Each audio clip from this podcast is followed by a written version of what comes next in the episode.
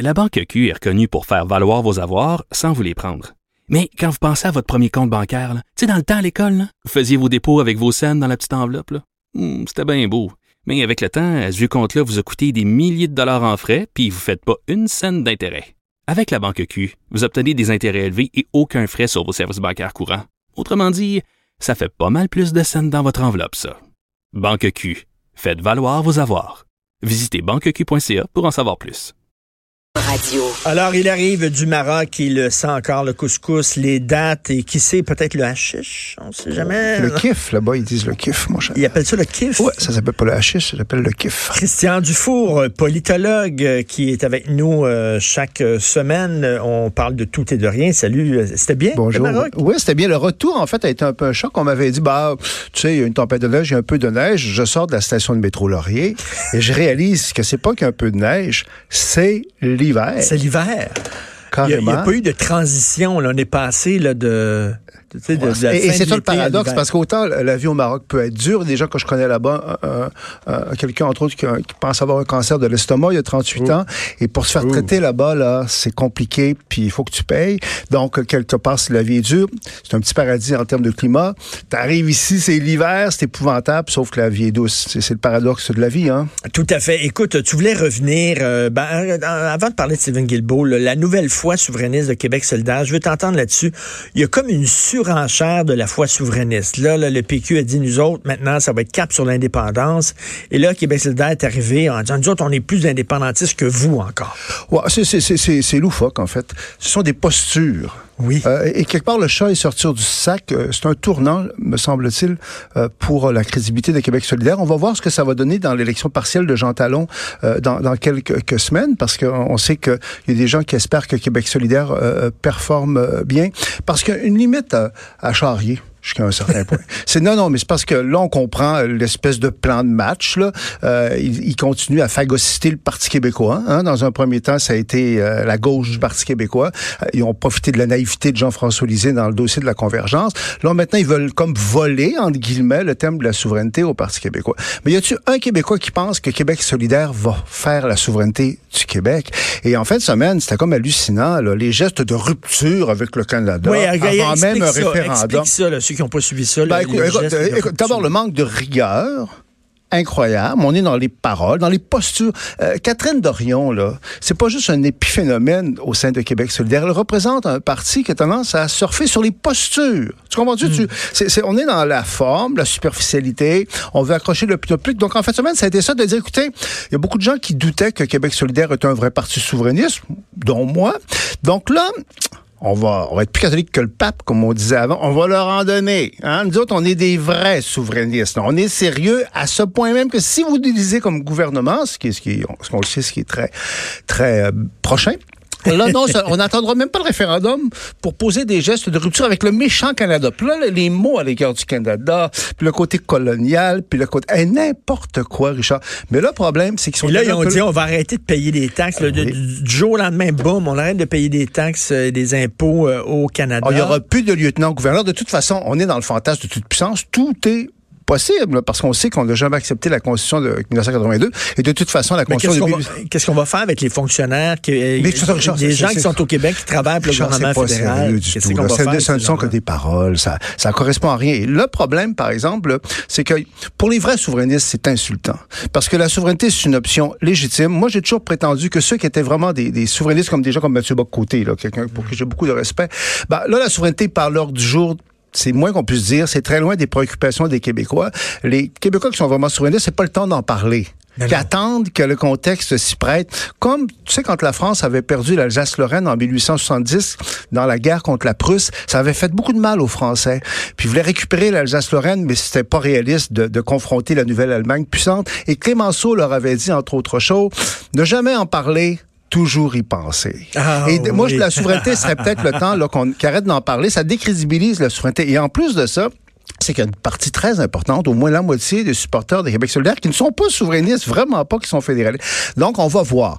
Moi, je non, non, non, non, Gabriel Nadeau-Dubois, il n'a a jamais rencontré de fédéralistes à Québec solidaire. Ben, il devrait plus sortir pour, euh, au sein de ses troupes. Non, mais, non, mais ce qui est intéressant, comme tu vois, moi, je suis pas très sympathique à l'égard de Québec solidaire. Je pense que les gens s'en rendent compte. Mais il me semble que ça peut être un point tournant parce que quand même, le principe de réalité, il y a une limite à dire n'importe quoi.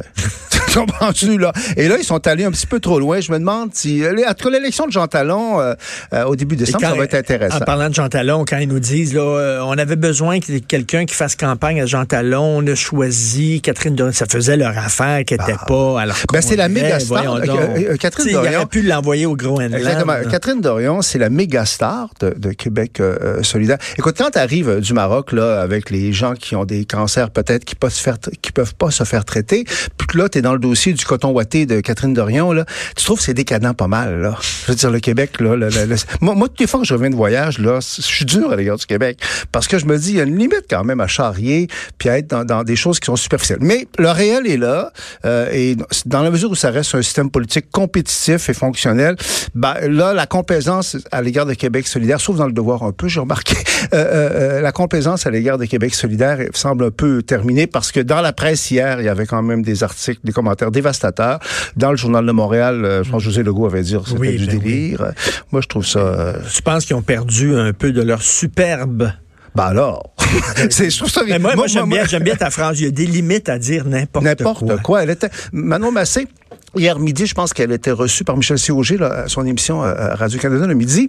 Elle est très sympathique, Manon Massé, on le sait, mais c'était gênant, Richard. Eh Parce qu'elle disait vraiment n'importe quoi. Puis à un moment donné, elle parlait entre autres du fait qu'il y aurait comme une télévision d'État et là, on a, euh, elle parlait pas d'une télévision publique, une télévision d'État. Un de mes amis me dit, tu comprends, ce sont des gens qui sont idéologues euh, et euh, eux, ils voudraient vraiment avoir une télévision d'État. Moi, j'ai dit non mon cher ami, je ne crois pas. Je crois que, que Manon Massé, en tout respect pour elle, je suis pas sûr qu'elle sache la différence entre une télévision publique et une télévision d'État. Donc, c'est pour ça, euh, étant donné qu'ils ont eu une free ride, comme on dit, pendant plusieurs années, Québec solidaire, c'est le temps qu'on leur fasse pas de cadeaux, puis qu'on leur dise, écoutez, atterrissez un peu. Là. Tu sais que je passe pour un cynique euh, au, auprès de plusieurs personnes. Et toi, et toi, au contraire, chaque fois que tu, tu rappelles aux gens, au contraire, tu me connais bien dans la vie privée, que je suis au contraire très idéaliste, utopique. Donc, je me suis fait dire par Mario Dumont hier et par Emmanuel Latraverse aujourd'hui que mon idée là, que Sylvain Guilbault aurait dû être ministre de l'Environnement, il me regarde en disant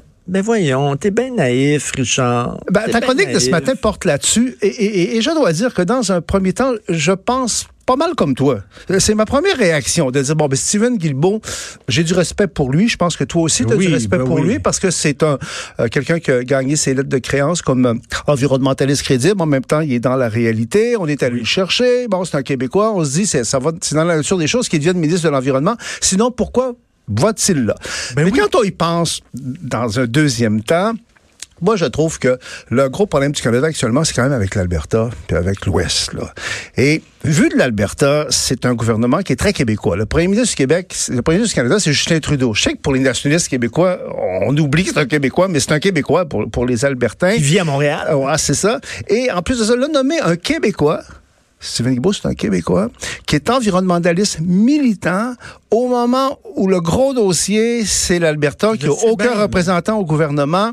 C'est un peu fort de, de, café. Moi, je trouve que ça aurait été comme une déclaration de guerre. Cela dit, il y a des gens qui vont, qui vont prétendre qu'on aurait peut-être pu donner un ministère environnemental euh, scindé en deux, si tu veux. Non, non, mais le, ministère de la Transition énergétique. C'est quoi? On aurait ça pu. bon, ça? Ouais, ça, ça aurait pu être une option. Encore que, si j'essaie d'être positif, on peut dire que euh, je crois que euh, Sylvain Guilbeault va sans doute être à un moment donné ministre de l'Environnement. Peut-être que là, il faut qu'il fasse ses classes un peu. Euh, peut-être que ça l'aurait décrédibilisé. J'essaie de me faire l'avocat du diable pour défendre la, la, décision attendue de Justin Trudeau.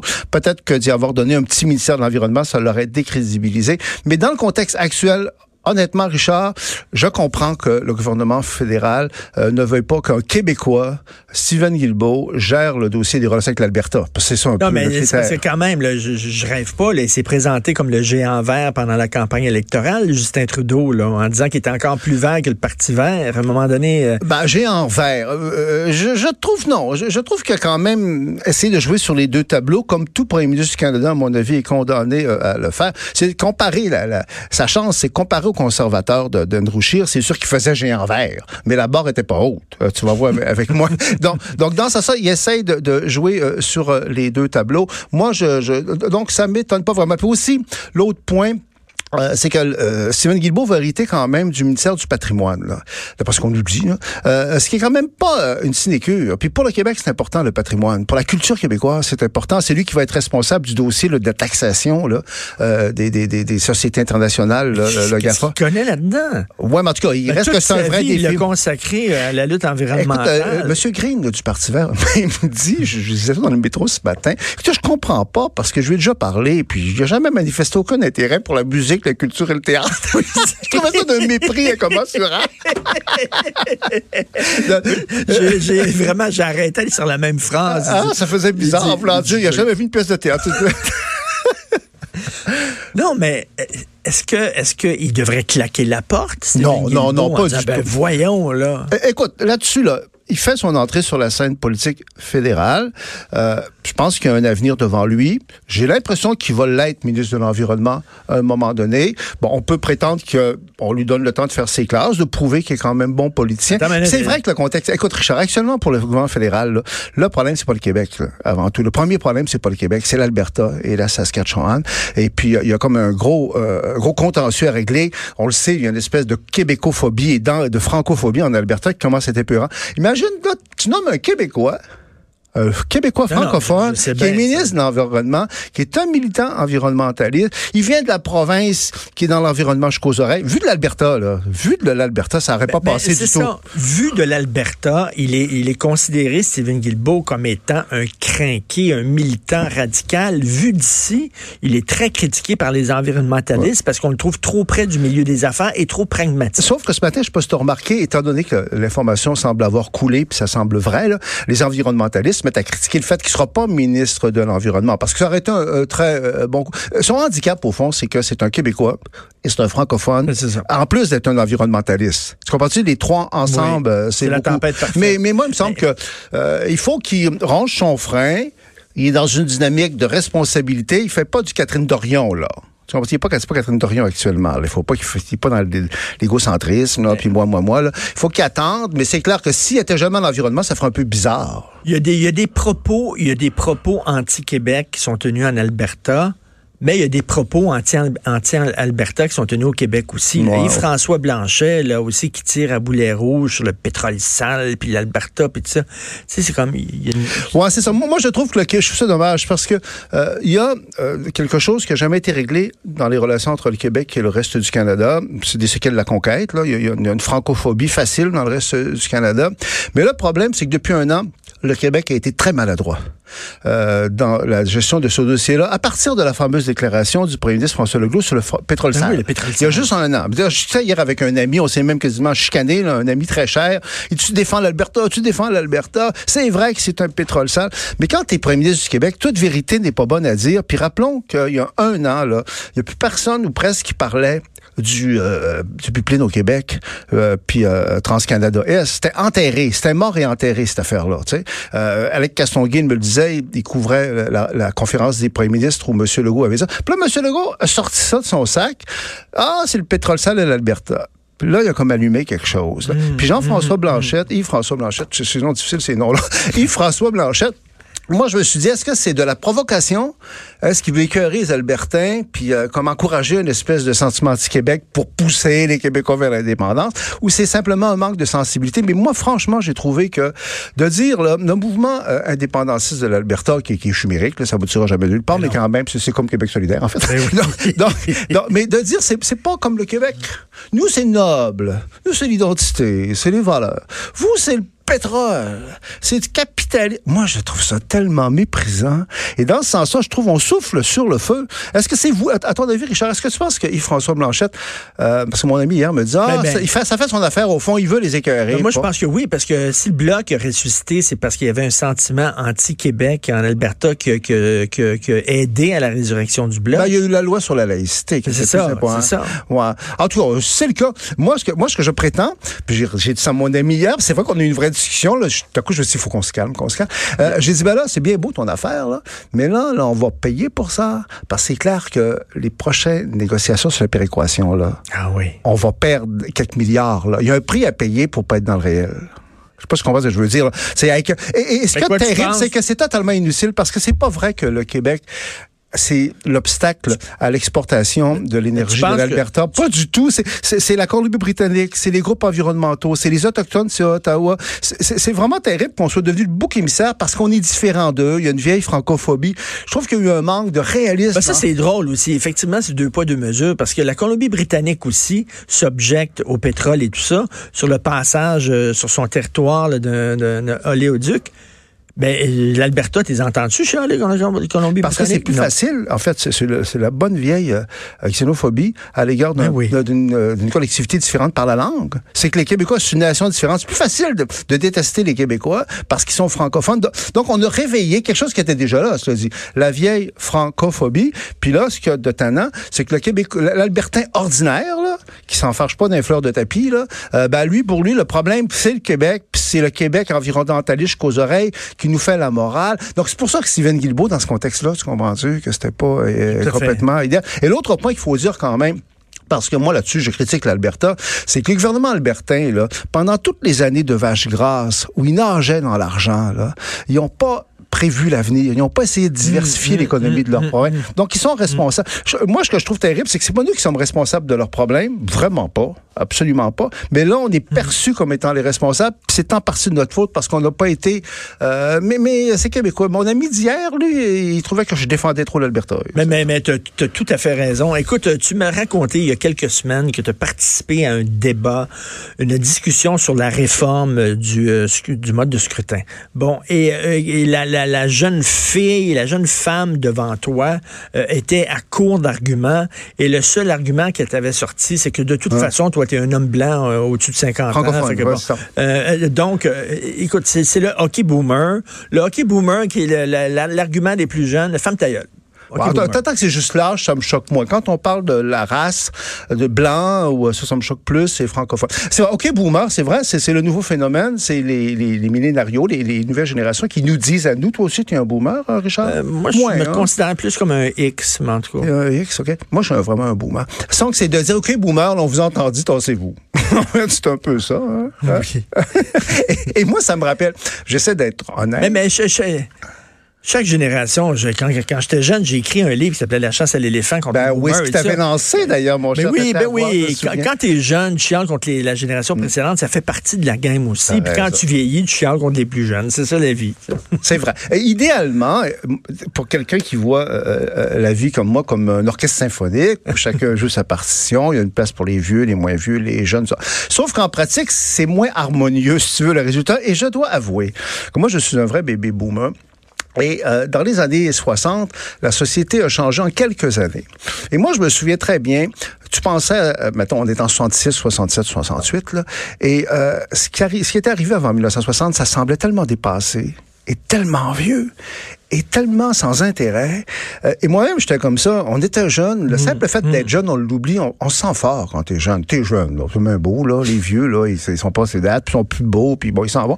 Donc, euh, moi, je me souviens qu'à l'époque, tu sais, euh, c'est la préhistoire avant 1960. À quel point on regardait nos parents. On les aimait, nos parents, mais puis c'était pas si vieux que ça, nos parents. Ils avaient 45 ans, peut-être. On les regardait comme complètement dépassés. de toute façon, il n'y avait pas d'agressivité. C'était juste évident que c'était nous. Tu comprends? Qui arrivait. Oh, c'est un phénomène qui ressemble un peu jusqu'à un certain point, mais, mais la, différence, c'est qu'il me semble avoir une agressivité. Mais il y, a, une hargne. Une hargne, c'est ça. Une hargne, femme ta gueule. Ouais. Puis c'est pas un argument, là. Tu sais, dire, OK, euh, tu veux critiquer la génération précédente, ben arrive avec des arguments, mais juste OK, boomer, ça veut dire ton âge t'enlève le droit de parler. Mais je trouve que c'est une cette agressivité-là parce que euh, ils, ont juste à prendre leur place parce que les baby boomers, de façon très accélérée, en fait, euh, lèvent les pattes. Euh, moi, durant mes, mes, mes, vacances, je dois dire, puis là, je vais trahir mon âge, quand on est plus jeune, euh, puis ça, je le dis aux gens qui nous écoutent, qui sont plus jeunes, bon, on, on se sent immortel, c'est vrai. Euh, le vieillissement puis la mort, ce sont des concepts, mais on, on est conscient du fait qu'on va vieillir, à un moment donné, on va avoir 30 ans, 40 ans, 50 ans, puis on va mourir. Sauf que ce dont on n'est pas conscient, moi, ce dont je n'étais pas conscient, c'est que c'est pas juste nous, c'est toute notre époque qui vieillit avec nous, nos points de référence. Et durant mes, mes vacances, Marie Laforêt, la chanteuse française, est décédée. Bon, que, je suis sûr que pour toi, ça veut dire... Catherine Deneuve. Moi, Catherine Deneuve, qui a fait un, un AVC, Un qui a l'air pas si petit que ça parce qu'elle n'a pas encore récupéré l'usage de la parole. Moi, Catherine Deneuve, euh, j'ai besoin, comme d'autres personnes qui vieillissent, parce que moi, je suis quand même pas mal assez vieux, ça fait du bien d'avoir des gens plus vieux que nous, un peu, qui sont top niveau, qui sont performants. Puis quand j'ai appris ça, je dis, oh non, Catherine Deneuve, un Ben, AVC. Tu sais, c'est ça, quand vieillir, c'est qu'un après l'autre, tes idoles partent. Ah, Mick Jagger qui, a- qui, qui, qui, qui, qui, qui a fait un Hey, écoute, euh, je me promenais euh, l'été dernier, je me promenais à Paris et je tombe sur une de mes idoles, Francis Coppola, le réalisateur Ah oui, du Parrain. oui. Il est devant moi. Wow. OK? Et, et je, je fige, je suis paralysé. Et, et un vieux, vieux, vieux monsieur. Ah, il marchait avec une canne, sa femme le tenait par les bras, tout maigre. Un vieux, vieux monsieur, je l'ai reconnu, il était décharné, puis j'ai dit, et là, je me suis arrêté, j'ai dit, Mr. Coppola, puis il C'est ça, c'est ça. Francis, oui. Puis c'est ça, Francis Coppola, le gars. tu sais. Parce que moi, dans ma tête, Francis Coppola, il a toujours 36 ans. Je mais non, il a 86. C'est ça, on les fige, Marie Laforêt, on, on les fige là-dedans. Mais, mais, mais c'est la loi de, de, de la vie. Et moi, ce que je dirais aux nouvelles générations, ben écoutez, ne soyez pas trop agressifs. De toute façon, on est en train de vous laisser la place. Là, ça va. c'est- Et, et, et moi, puis, je trouve qu'on façon- vu beaucoup ces années. Ces années-ci, je trouve pas que c'est de plus en plus accéléré. Je m'excuse, ce que je dirais aux jeunes, c'est que vous avez voté Justin Trudeau. OK, c'est le gars qui va vous endetter le plus. Vous allez payer pour le party que nous autres on se tape. Vous payez, vous avez voté pour le gars qui va vous endetter. Fait que, tu sais, d'un côté, ils disent, OK, boomer, femme ta gueule, je veux rien savoir, mais de l'autre, ils vont voter pour le représentant d'une génération qui va les tondre comme des moutons. Ouais. De- de- d'accuser les autres des problèmes. Prenez votre place, assumez euh, vos euh, responsabilités. C'est drôle, le lundi passé, euh, Jean-François Thibault, un jeune ingénieur avec qui je travaille, avait organisé une rencontre avec euh, une vingtaine de jeunes professionnels, les gens HEC, euh, euh, des jeunes intellectuels, les hommes d'affaires, entre autres pour parler de la réforme du mode de scrutin, parce que c'est des gens qui n'avaient pas tellement d'opinion. Donc c'était un échange très, très informel, un peu comme on, on placote comme ça, dans ce Saint-Hubert. On avait une... Et, et on a discuté pendant 3-4 heures. Donc moi, j'ai beaucoup apprécié le fait d'avoir des contacts avec du monde allumé, vraiment jeune. Là. Tu comprends-tu? Une autre génération, je me sentais hyper vieux. Et, et mais une chose qui m'a frappé, deux choses, Richard. D'abord, euh, quelqu'un me dit, écoute, moi, je leur disais, est-ce que vous n'avez pas peur de la perte de liberté suite à, aux nouvelles technologies, tout ça, parce que vous n'avez pas peur que le Québec français euh, disparaisse? Et la personne me, me, euh, me dit, nous, on est là-dedans. Ils n'ont pas la nostalgie Hein? que nous, on a. Tu comprends? Ah. C'est que nous, on a... Moi, je l'ai, évidemment, je, je- je suis vieux. Là, connu là. autre chose. J'ai connu autre chose, donc on se dit, ah, des fois, c'était mieux avant. Euh, elle dit, oui, je comprends ce que vous voulez dire, mais nous, on est là-dedans. Donc, il faut composer euh, avec ça. Et l'autre élément, très, très rapidement, euh, une autre personne qui était euh, une jeune Québécoise là, euh, issue de l'immigration, je sais pas si c'était lié aussi, elle a dit, je trouve une chose qui manque, c'est qu'elle dit, il y a beaucoup de gens comme moi qui sont des immigrants qui ont choisi le Québec, qui aiment le Québec, euh, puis qu'on est positif à l'égard du Québec, puis on le dit pas ça assez dans les médias, c'est qu'il y a encore une vision quand même d'immigration comme étant menaçante. Ça, on devrait le dire aussi qu'il y a quand même. Puis pour moi, ça me rappelait mes étudiants à l'ENAP. Où c'est vrai qu'il y a une partie des étudiants à l'ENAP auxquels j'enseignais, euh, qui venaient d'ailleurs, qui étaient comme amoureux du Québec et qui étaient des fois plus motivés pour le Québec que les francophones de souche, euh, où on sentait une certaine lassitude parfois. Ben, tout à fait. Il faut se parler entre générations, de toute façon, Et, plutôt que et- et je peux le dire, quand tu merci. reviens de l'étranger, puis je suis pas le seul à le penser, le Québec, à beaucoup d'égards, c'est un petit paradis. Et Christian, le Maroc te va très bien. Merci beaucoup. On Merci, se revoit la, la semaine, semaine prochaine. prochaine. T'es en feu. Et tu sais que Jonathan, toi aussi, un jour, on va te dire, t'es vieux. OK, boomer. OK, boomer. Toi, ça sera ça pas boomer. Ça va être boomers? OK, X. Ta gueule, Tu sais- X. tu sais, Christian Richard, ça l'insulte vraiment quand je dis que c'est un, c'est un boomer. Je suis pas un longtemps-. Ben, garde, je le savais, on a, eu, on a souvent eu la discussion à l'époque. Là, je, OK, je, je suis sur Internet en ce moment.